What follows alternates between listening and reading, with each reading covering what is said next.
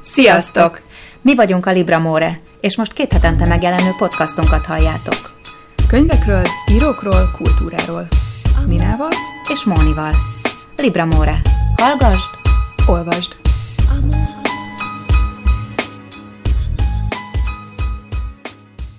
Sziasztok, ez a Libramore tizedik adása, Oh, és egy nagyon-nagyon szuper interjúval jubilálunk. Dorte North Dán írónő a Margó Fesztivál vendége volt pár hete.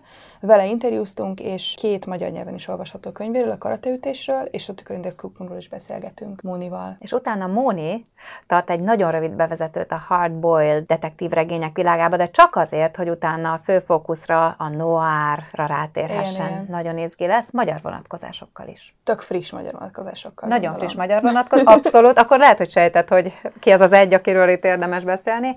És a végén természetesen állandó rovatunk, A könyves kalendárium is én már visszatér. tizedszer. Hallgassatok bennünket.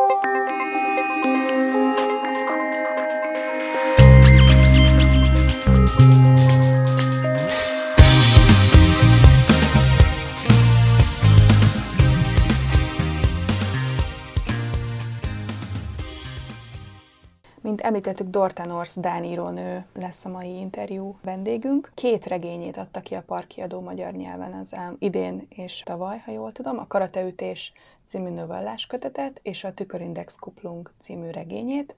Mind a kettőt Kertész Judit fordította egyébként, és a Karateütésnél Oprah Winfrey-től származó idézet díszeleg a borítón. Ezt fel is olvasnám most, mert nagyon találónak érzem. Nem hittem volna, hogy Oprah Winfrey-től valaha is fogok idézni bármit is, de ez Nem most olyan értelek. ez a mondat. Olyanok ezek a Dán novellák, mint a Dán bútorok. Takarékosak és tökéletesek. Úgy Mm. nagyjából egyetértek vele. Igen, én is. Érdekes mondani egyébként nem ezért a könyvért, hanem a Tükörindex Kuplungért jelölték a Man Booker International-re tavaly Dorta North, ami nagyon-nagyon szuper elismerés. Miért mondtad, hogy érdekes módon? Mert nekem, nekem ez a karateütés erősebb, és a stílus szempontjából jobbnak érzem, így írói teljesítményként, mint a Tükörindex kuplungot. Viszont ha azt nézem, hogy mondjuk mit ad az olvasónak a Tükörindex kuplung, és mennyiben változtatja meg mondjuk a Dániáról alkotott véleményt, akkor valószínűleg ebből a szempontból erősebb regény a... Tehát hogy azt mondanám, hogy a karateütés az egy sokkal univerzálisabb, nem feltétlenül Dániáról szóló, de ha egy ilyen anti-image kampányként akarom nézni a tükörindex kuplungot, akkor, tehát az egész ilyen hügge jelenség, amiről majd ez az interjúban is szó lesz egyébként, akkor viszont arra, arra így erősebben rezo- rezonál a, a regénye. Beszéljünk a regényéről? Beszéljünk. Te mit szóltál hozzá? Nekem az jóval jobban tetszett, kellemes meglepetés volt, mert öm, amikor ideadtad a könyveket, akkor azt mondtad, hogy kezdjem a nove- novellákkal, mert azok jobbak. És hát ö, majdnem a harmadiknál abba hagytam. Nagyon Pedig pont a legjobb az a harmadik, nem? Most ezt most muszáj megnéznem, Nézd meg. mert Én az nem- egyik közös kedvencünk a novellákból, az NGO-s, a buddhista. Ja, akkor oké, a akkor nem a harmadik volt, hanem akkor lehet, hogy a negyedik volt, de hogy így az elején, az első harmadában 15 novellát tartalmaz egyébként. Az én problémám az volt ezzel, és valószínűleg azért nem jelölnék ezt soha semmilyen, például Bookerre, mert a novellák többsége annyira céltalanul beteg. Például van a Gyilkos nők című. Mhm. Egyszerűen annyira céltalanok azok a, tényleg, a betegnél nem tudok jobb jelzőt, meg jelzőt, azok a hosszú leírások, és végül nem fut ki semmire. Mhm. Szóval én elhiszem, ez olyan lehet szerintem, mint ahogy egyes nemzetek nem értik meg, hogy a másik nemzetnél az a szám miért lett sláger. Uh-huh, uh-huh. Tehát, hogy, hogy a magyar Ez beteg érdekes. nem ilyen beteg. Aha, Tehát aha. magyarul is, hát magy- magyarul ugye pontosan tudjuk, hogy amikor egy-egy krasznaorka éhős teljesen be van golyózva, nálunk az az otthonosan beteg. Aha. Itt, Hogy szóval ez így idegen volt neked, és nem annyira Igen. tudtál azonosulni. Igen, igen, igen. Nekem valahogy így, így nagyon, nem, nem azt mondom, hogy az összes novella hatalmas kedvencem volt, de ezért elég sok volt köztük, ami, ami így nagyon-nagyon elkapott. Melyik volt például a... Hát például a buddhista Aha. a szuper, a, ami egy nagyon vicces csávóról szól, aki kicsit olyan, mint a Heaven Street Seven-nek a Mindig jót akarok című számába a, a főhős, aki úgy érzi, hogy ő buddhista és mindig jót akar, de közben egy ilyen iszonyatosan kegyetlen ö, életet él, és így észre sem veszi, hogy, hogy valójában így nem erre azt Kicsit ilyen Breivik megmondani, mm, azért nem, de, de így majd Igen, igen. Karateütés is nagyon kemény. Tehát ez is brutál egyébként így a, a pont erről a MeToo mhm. kampányhoz kapcsolódóan, igen, igen, meg igen. az ilyen bántalmazó, erőszak, bántalmazó kapcsolatokról és az erőszakos kapcsolatokról. De akkor nézzük a regényét. Gyorsan mondjuk el, hogy miről szól. Ugye van egy főhősünk, egy Szonya nevű 40 éves műfordítóként élő nő, Kopenhágában él, és nincs családja, nincs gyereke, és nem is nagyon vannak egyébként ilyen szociális mhm, kapcsolatai, uh-huh, és akikkel vannak, azt egyébként az általa rettenetesen gyűlölt svéd krimíró, Gösta Svensson krimieit használja fel, hogy kapcsolatot teremtsen nővérével, autós iskola oktatójával, az autós oktatójával, aki egy férfi és a felesége egy Gösta Svensson rajongó. Ez egy ilyen Stig Larsson és Jónesbő típusú skandináv krimiíró sztár, ez a kitalált Gösta Svensson, és, és az ő regényeit kénytelen Szonya megélhetésért fordítani, de teljesen rosszul van tőlük. És meg akar tanulni vezetni, hogy ez egy ilyen nagyon erős metafora, hogy egyrészt így végre a saját életének az ura legyen, és el tudja hagyni Kopenhágát, tehát valamiféle irányítást átvegyen a, az élete felett. És ugye nem tud váltani, ez nagyon fontos, hogy oh, nem yeah. tudja használni a kuplungot. Te tudsz vezetni egyébként? Most tanulok újra. Kuplung jól megy. Na, nekem is megvan a jogsim, kb. 10 kilométert vezettem életemben így um, oktató Igen. nélkül. Most kezdjük is az interjúval. Rögtön azzal kérdeztem, mert én is műfordítóként dolgozom, hogy íróként mennyire segítette a pályáját, a, a stílusát, az, hogy az, hogy más írók regényeit fordította. Valóban dolgoztam fordítóként, de a karrierem pont fordítva kezdődött. 2001-ben debütáltam íróként, de nem tudtam megélni a saját könyveimből. Ekkoriban kezdtek hatalmas népszerűségre szertenni a skandináv krimik, és mivel én svéd szakra jártam az egyetemen, emellett norvégul is tudtam, meg tudtam élni a fordításból. Négyszer többet kerestem fordítóként egy könyvvel, mint íróként, hiába volt jó kiadóm, az előleg, amit fizettek, semmire sem volt elég. A skandináv krimiket hihetetlen példányszámban vásárolták, minden könyvtárba jutott belőlük, rengetegen kölcsönözték ki, és nekem ezek után is járt jogdíj. Néhány évig ebből éltem, de aztán annyira elegem lett belőle, hogy abba hagytam. Igazság szerint soha nem akartam fordító lenni, mindig is íróként tekintettem magamra. A fordítás mellett irodalmat és kreatív írást is tartottam néhány évig. De nem csak krimiket, lektűröket is fordítottam. És volt egy, ami annyira rossz volt, hogy muszáj volt minden este eltávolítanom a lakásomból, hogy aludni tudjak. Ilyenkor kiraktam a vészkijárat lépcsőjére, és ez döbbentett rá, hogy ideje abba hagynom a fordítást, mert ez így sehogy se lesz jó. I had one book which was not a crime fiction novel, but was some sort of commercial fiction a Swedish book that was so horrible that I had to put it on the fire escape stairs behind my house every night in order to sleep. I just didn't want it in my house. Wow. That was how, and then I thought, I better stop translating now because now yeah. it's getting under uh, Szonya is így reagál a svéd krimíró Gösta Svensson krimieire, amiket fordítania kell a regényben. Igaz, hogy sok mindent kölcsönöztem Szonyának a saját műfordítói élményeimből, de Szonya nem én vagyok. Nagyon fontos különbség kettőnk közt, hogy én íróként tekintek magamra. Író vagyok, megvan a saját írói hangom, mindig is megvolt, míg Szonyának nincs saját hangja, teljesen kiforratlan a téren, és ez a svéd krimíró féle parazitaként szívja előle ezt a teret. Tény, hogy nagyon nehéz úgy fordítani, ha az ember nem becsüli, nem tiszteli az írót, akit fordít. Mert olyannak kölcsönzi a hangját, akit magában nem tart érdemesnek rá. De hát mindnyájunknak meg kell élni valamiből.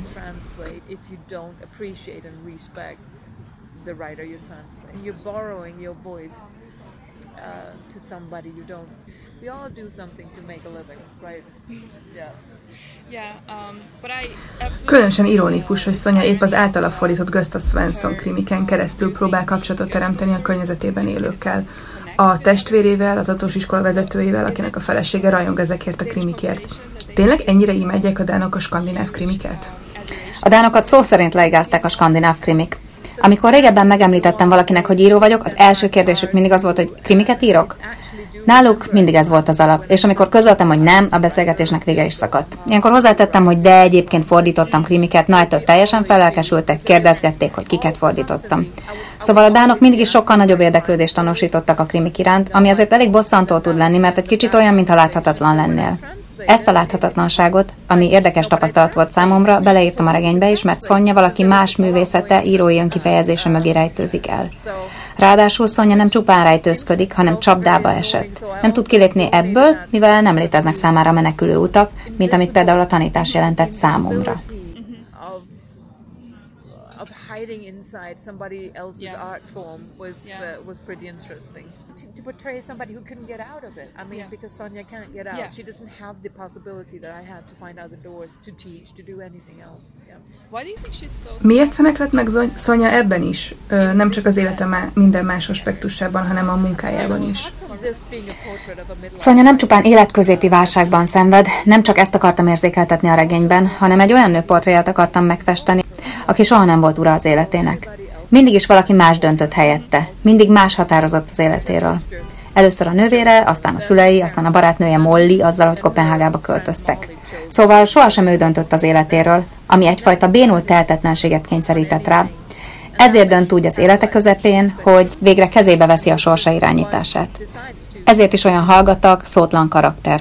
Épp olyan, mint az a több ezer arctalan, névtelen városlakó, akik örökké csak sodródnak az életben, megrekedtek valahol, amiből nem tudnak kilépni.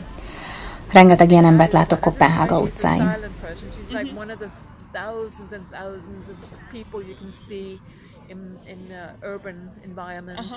that are sort of anonymous, who have never sort of stepped into character, who have just drifted into a certain sort of stock life form. Mm-hmm. That they can't escape from. Um, Bennünk, magyarokban, és gondolom sok más nemzetben is az a képi a Skandináviáról, hogy itt a legkönnyebb beilleszkedni, beolvadni a társadalomba, ha az ember gyerektelen, 40-es szingli, ha nincs mondjuk menő karrierje. Ez a hügge életérzés nem jár mindenkinek? A hügge csak az érem egyik oldala. A dánok által exportált hügge életérzés, alakberendezés csak az egyik aspektusa annak, amit a hügge jelentés jelképez. A másik a társadalmi kontroll, az emberi kapcsolatok feletti kontroll. Ha például egy családban valaki elkezd panaszkodni, ha meg akarja osztani a többiekkel a baját, az elégedetlenségét, rászólnak, hogy hagyja abba, ne roncsa el a hüggét. A hügge ellentéte az uhügge, ami olyasmit jelent, hogy bajós, fenyegető. Ezt fontos megérteni a dánokkal kapcsolatban. Lehet, hogy a felszínen boldognak látszunk, de csak azért, mert elfolytjuk egymást. Egy írónak az a dolga, hogy megírja azt, amiről másként nem esik szó. Ezért én íróként pont ennek a látszólag tökéletesen boldog, gazdag, egyenlő társadalomnak a sötét oldaláról írok. Nem számít, mennyire gazdagok, egyenlők, elégedettek vagyunk, vagy leszünk. Az életet, a fájdalmat, a veszteséget akkor sem úszhatjuk meg. Mindazt, ami az emberi lét része. Én erről írok a műveimben. Nem igazán rajongok a szingli kifejezésért, mert azt sugalja, mintha valami hiányozna belőle, de tény, hogy könnyebb egyedül élni Dániában, és egyre többen élnek is egyedül. Alapjában véve azért, mert Skandináviában a nőknek nincs szükségük férfiakra ahhoz, hogy megéljenek, hogy házuk, autójuk legyen. Nincs meg az a fajta függőség, kiszolgáltatottság, mint más országokban. Érzelmi, szexuális értelemben vett függőség van, de gazdasági, társadalmi értelemben, amit ez az egész patriarchális, nukleáris családmodell jelentett, a nők hál' Istennek már nem függenek a férfiaktól.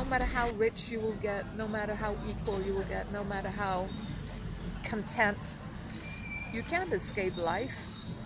You can't escape sorrow, mm-hmm. uh, loss, yeah. heartache, all these things comes with the human existence and and so these are the things I describe.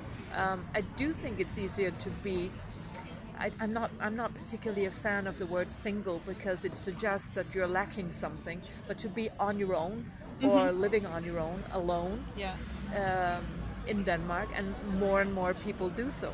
It's basically it's because women do not need men yeah. in Scandinavia in order to make a living and to have a house and drive yeah, there's no dependency basically. No, not uh, in, like there's an emotional countries. and a sexual dependency, but the whole economical social structure yeah. of the nuclear family and the patriarchy has is starting to crumble. Thank God. Um, Nagyon tetszik a Tükörindex kuplumban, hogy a regény egyik szereplője sem tökéletes. Mindenkinek van valamiféle jellemhibája. Könnyebb ilyen karaktereket írni? Te jó ég, borzalmasan unalmas lenne egydimenziós karakterekről írni. Szerintem az nem is lenne irodalom. Vagy hihetetlenül jó írónak kell lenni hozzá. Talán meg kellene próbálkoznom vele. A jó novellák és regények mindig olyanokról szólnak, akik valamilyen válságon mennek keresztül, akik tökéletlenek, akiket valamilyen probléma elé állít az életük, a személyiségük. Ettől érdekesek, ezért akarok mélyebbre ásni bennük. rajongok a pszichológiáért. Ha nem lett volna belőlem író, azt hiszem pszichológiával foglalkoztam volna, hogy mélyebbre ássak az emberi pszichében, a gondolkodásunkban. Nagyon foglalkoztat az emberi elme. Minél furcsább, szokatlanabb, annál inkább. Svéd irodalomból írtam a szakdolgozatomat az egyetemen, de a dolgozat közben nagyon foglalkoztatott egy svájci filozófus és pszichológus, Ludwig Binswanger. Az ő eset tanulmányai, amelyeket mentális betegségekről írt, kedvenceim közé tartoztak. Hihetetlenül érdekesnek találtam Binswanger egzisztencialista megközelítési módját, lenyűgözőek voltak a meglátásai. Swiss philosopher and psychologist called Ludwig Binswanger.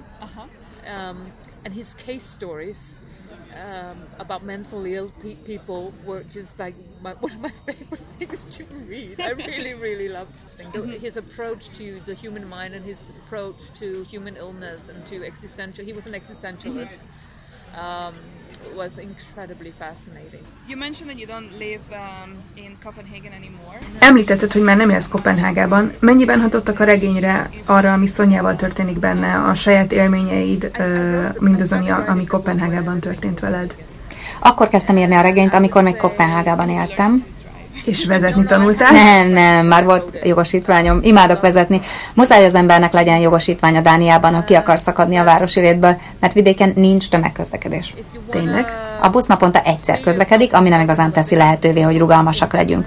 Az, hogy Szonya vezetni tanul, hogy felszabaduljon a városi lét kontrollja alól, erre is utal. Egyáltalán nem tartom Szonyát a saját arcképemnek, szerintem teljesen más személyiség, mint én, ugyanakkor meggyőződésem, hogy az írók saját magukból is adnak a szereplőiknek, mert ez elengedhetetlen ahhoz, hogy a szereplő valódi húsvér személyiségnek tűnjön. Meggyőződésem, hogy azok az írók, akik azt állítják, nincs belőlük semmi a szereplőkben, azok nem ismerik be. Hazudnak. Mert muszáj, hogy legyen valami alap, amiből építkezünk. De amint kitaláltunk egy karaktert, és ez más írók is megmondhatják, a karakterek elkezdenek önálló életet élni. Ezzel együtt tény, hogy van pár hasonlóság az életem és a regénybeli események között. Akkor költöztem el Kopenhágából a nyugati partvidékre, mi alatt a regényt írtam. És valószínűleg a regény segített nekem feldolgozni pár dolgot, ami már régóta foglalkoztatott. But as soon as I created the character, the character, all writers will tell you that, that the character starts to have a life on its own. and it starts developing its own ideas and, and sort of yeah. But there are some, but there are of course some things that are that are similar. I did move during writing this novel. I actually moved out of Copenhagen to the west yeah. coast. Yeah. So it probably helped me process uh, stuff that I was. Uh, nagyon tetszik a novelláid minimalista, kompakt stílusa, nagyon találó a magyar kiadáson idézett mondat, miszerint olyanok, mint a Dán bútorok. Egy interjúban olvastam, hogy nagyon rövid idő alatt, talán két hét alatt írtad a történeteket, ami elképesztő. És nem is igaz. Ezt jó hallani, mivel azt is meg akartam kérdezni, mennyi időt töltöttél a mondatok csiszolásával, szerkesztésével? Rengeteget. Azt hiszem a Paris Review-nak adott interjúból ered ez a történet, ahol arról beszéltem, hogy 6 hét történetet egy nyaralóban írtam meg két hét alatt. De persze nagyon sokat szerkesztettem őket még utána. Igaz ugyan, hogy 6 hét történet két hét alatt nem rossz teljesítmény, de 15 novella szerepel a kötetben, és van köztük olyan, amit egy évbe telt megírnom. Őszintén szólva ezt elég megnyugtató hallani. Most is novellákon dolgozom, és van, amelyiket négy évbe telt megírnom, míg egy másikat a karateütésből egy hét alatt megírtam. Szóval van, amelyik könnyebben megy, van, amelyik nehezebben. De valóban úgy éreztem, hogy sikerült mélyrehatolnom, valami igazán fontosat elmondanom a novelláimmal. and some of the other stories took like a year. So okay. I mean, so it's not like they all happen like that. Yeah, that's very comforting to know. To yes, be honest, and you know, yes, exactly. So it's not. I'm working on some stories now, and one of them has taken me four years. Mm-hmm. The one I'm finishing now, it has taken me four years to write. So, and another one in that book took me will uh, like a week, mm-hmm. and then you know it depends on the topic and how deep you, deep you have to yeah. dig to find it. And you change the routine. Változtattál az írói munkamódszereden az évek során? Másként írsz novellát, mint regényt?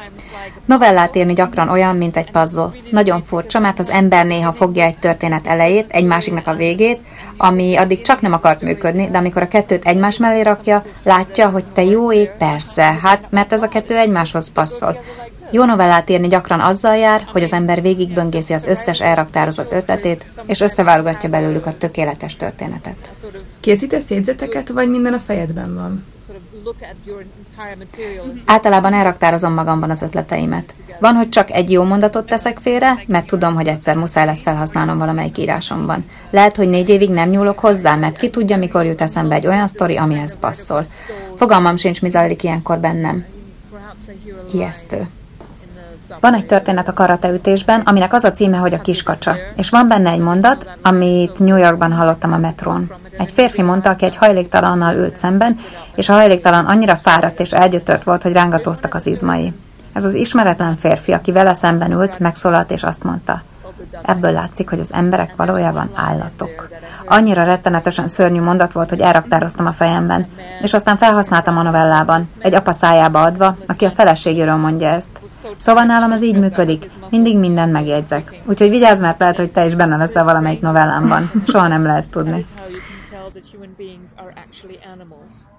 which is just the most hor- it was such a horrible horrible line and i just stored it yeah and that line comes up in that story where the father, the father says, it, says yeah. it about the mother yeah um, so that's how it works i just i'm just constantly mm-hmm. So watch out you might be popping up in a story yeah. you don't you never know a lot of your stories Nagyon sok történet borzasztó erősen rezonál az elmúlt hetekben kirobbant zaklatási botrányokra, a közösségi médiában futó MeToo kampányra. Kíváncsi vagyok, hogy mennyire olvassák másként a történetét a férfiak, mint a nők. Különböznek a férfiak reakciók női olvasóitól? Mindenek előtt nem hagyhatjuk figyelmen kívül, hogy a nők évszázadokon keresztül olvasták a férfiakat, ahelyett, hogy írtak volna, mert lekötötte őket a szoptatás, a gyereknevelés, a háztartás. Aztán mi nők is érintkeztünk, de a férfiak nem viszonozták a szívességet. Beszélnünk kell arról, hogy a férfiaknak muszáj lenne írónőket olvasniuk, de azoknak a férfiaknak, akik olvassák a regényemet, a többségük szimpatikusnak találta Szonyát. Nagyon tetszett nekik a függetlenségért való küzdelme. A férfiak, az igazi férfiak nem akarnak olyan nőt, aki függ tőlük. Szóval a klassz férfiaktól jó visszajelzéseket kaptam. Persze egy csomó baromsággal is traktáltak. Gondolom, megpróbáltak elmagyarázni neked, mennyire rosszul látod a dolgokat. Te jó ég, de még hányszor? Csodálatos élmény, amikor egy férfi elmagyarázza nekem valójában, miről szól a regényem. De azt is sokszor megkapom a férfiaktól, hogy olvasták a könyvemet, de egy szót sem értettek belőle, valószínűleg azért, mert nő vagyok. Konkrétan megtörtént velem, hogy egy pap, pap meglátogatott a házamban, és elmondta, hogy semmit sem értett a regényemből, valószínűleg azért, mert nő vagyok. Sikerült elvenni a kedvemet a templomba járástól. Nem csodálom.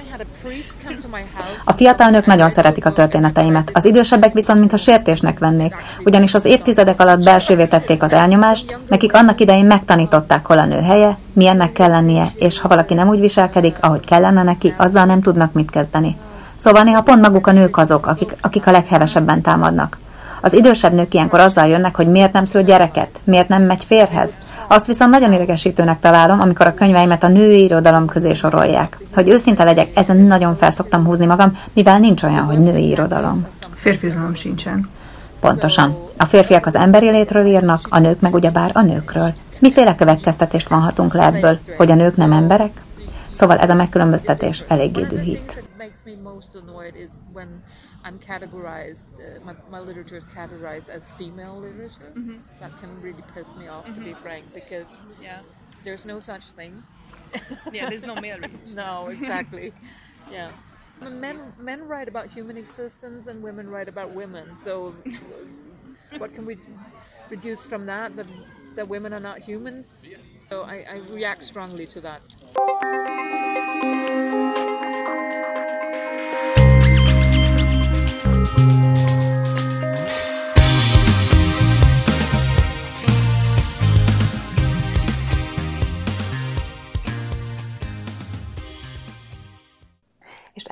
Elérkeztünk, ahogy a bevezetőben ígértük, a detektív regények, vagy hát a krimi irodalomról szóló sorozatunk harmadik részéhez.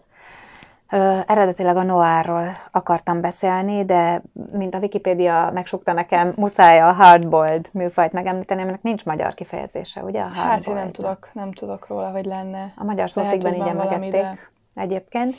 Ö, a hardboiled műfaj úgy indult, hogy az amerikai Egyesült Államokban az alkoholtilalom idején a szervezett bűnözés hatására, vagy egyik hatására a jogrendszer ugyanolyan kor, korruptá vált, mint amennyire maga az alvilág volt, és ekkor tört be a prózairodalomba az, és a krimi irodalomban, hogy a, a detektív gyakran antihős volt. Uh-huh. A noárnál az a különbség, a, a alapvető különbség a hardboiled szembe, hogy a főhős nem detektív, és nem hős, hanem áldozat, szemtanú elkövető általában. De hogy ha detektív is áldozat. Tehát, hogy nem ő irányítja uh-huh. az eseményeket, hanem mint egy ki van szolgáltatva a rendszernek, legalább, legalább saját magának legalább önpusztító. Tehát, hogy i- az jó. ilyen értelemben... Ah, igen, az alá... önpusztítás, igen. már így. Úgyhogy a noir, persze... Hát egyik se egy poáró, az egy, Egyik se egy poáró, illetve tehát sem szürcsön, mint Miss Marple. Ennek a műfajnak az úttörői tényleg ugy, majdnem ugyanakkor, mint a hard, hardboiled műfajnak a 30-as, 40-es években működtek és dolgoztak, utána jöttek a sztárok, amikor elkezdett a film noir országokra és Aha. európai tájakra, vagy hát nem csak a világ különböző részeire diversifikálódni, uh-huh. ugyanis van külön mediterrán noir, ahol a hangsúly a szexen van, a bűnözésen és a fizikai erőszakon. Ugye a mediterrán vérmérséklet. Aztán van az amerikai noir, ahol a gangster Aha. szervezetek, alkoholizmus a fő motivumok, ez nagyon-nagyon cuki volt. Aztán van a városi urbánus noir, uh-huh ahol a nagyváros sötét bugyrain van a hangsúly, a Dennis Lane, ugye Igen. ő, ő klasszikusan Igen. az egyik nagy kedvencünk.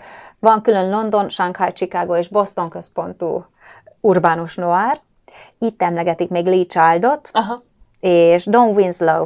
Aki... Igen, igen, Na, igen, igen. Bár neki, uh, igen, de én egyébként a, a drogkarteles könyvet fordítottam. Pont, oh, úgyhogy ő alapvetően a drogkarteleknek a szakértője. Annak mi a neki a a kartel, amit én fordítottam, és az előtte, tehát az előző, előzmény regénye gyakorlatilag a, a kartelnek, az pedig a, a drogháború. És ő abszolút a, a drogkartelekről, és tehát hol, az hol ilyen mexikói. Mexikó, Mex- Amerika, mindenhol Azt a világban, tehát hogy ő ennek a, a szavatott szakértője. És ajánlod? Nagyon brutális, abszolút, tehát ilyen hihetetlen népszerű. Most nem azt mondom, hogy így stilisztikai szempontból egy, egy uh-huh. krasznahorkai, hogyha nem már baj. a kedvenc. Nem feltétlenül egyik kedvenceddel, de, de nagyon, egyébként nagyon, tehát hihetetlen valóságos. A következő alműfaj az egzisztencialista noir, amelynek középpontjában a politika van.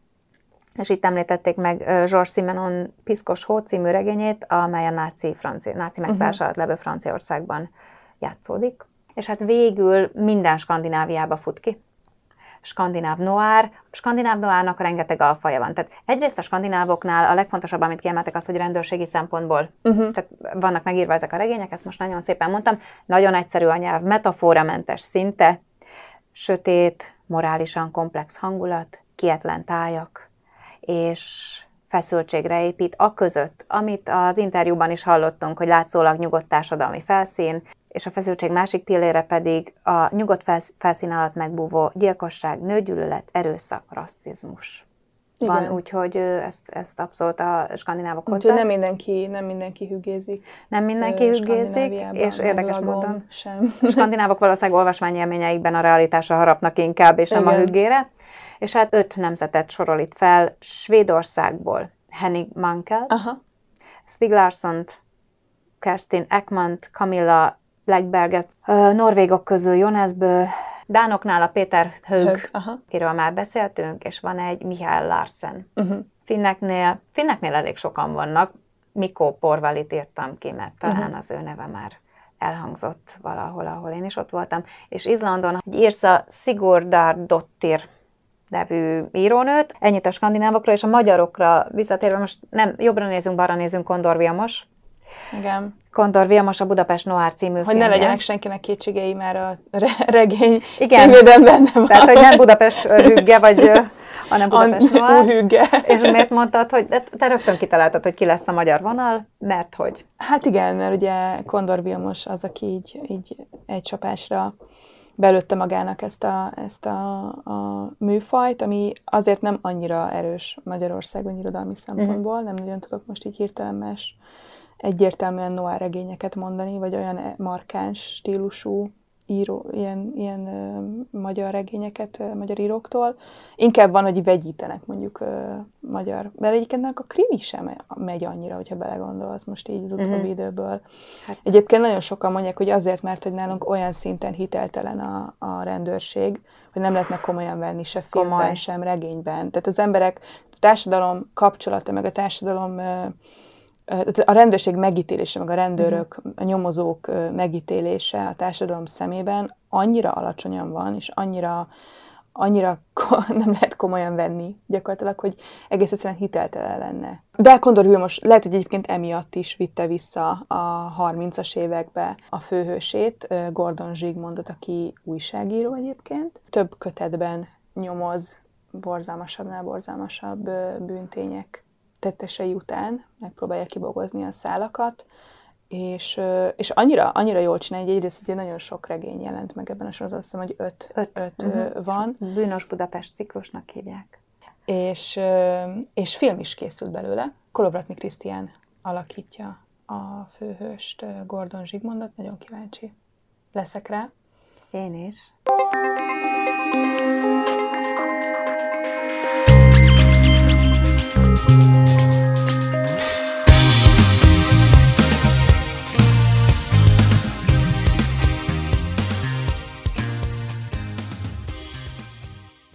Tizedik könyves kalendáriumunk. Most nem ihatok, de utána megihatnánk legközelebb Jó. egy pesgőt majd, jó? Jó, jó, mindenképpen. Most és kinek a, dolgozunk? a születésére vagy a halálára kocincsunk? Hát kocincsunk először, egyébként csupa születés és publikáció van. Jaj, de jó. És ebből kettő a crime műfajához kötődik, úgyhogy még tudtam alkalomhoz is öltözni. Az első pont nem, 1881. október 15-én született Woodhouse. Jaj, de jó. Tehát, Én hogy nagyon szeretem. annyira derűs és életigálló, és tényleg ilyen felhőtlen szórakozás. Igen. Nem tudom, kit szeretek jobban, Bertie Wooster vagy Jeeves, de egyébként Bertie. Bertie-t. Tehát hogy zabálni való kis Igen. majom. Második jelöltem John le Carré.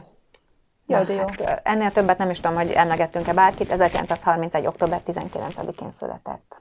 Úgyhogy utólag is boldog születésnapot kívánunk neki. Igen. És tök jó, hogy majdnem, majdnem egy új regényel ünnepelte a szülinapját. Csak egy hónappal kellett volna eltolnia az új könyv megjelenését. De Oh, yeah. hihetetlen egyébként, hogy mennyire friss szellemileg, Aha, tehát, hogy mennyire aktív. Hát a brit gének.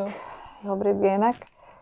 És az utolsó megint egy brit vonatkozású, 1892. október 31-én publikálták először a Sherlock Holmes kalandjai gyűjteményes kötetét. Mikor? 1892. Aha.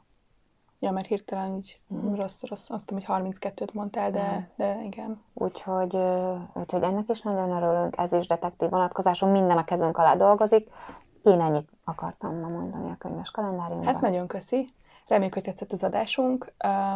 A Facebook oldalunkat keressétek, hogyha szeretnétek visszanézni, vagy visszahallgatni a korábbi adásainkat, és írjatok, hogy miről szeretnétek, hogyha beszélgetnénk, milyen témák érdekelnek titeket. Igen, mert ha mi találjuk ki, nem biztos, hogy jól jártok.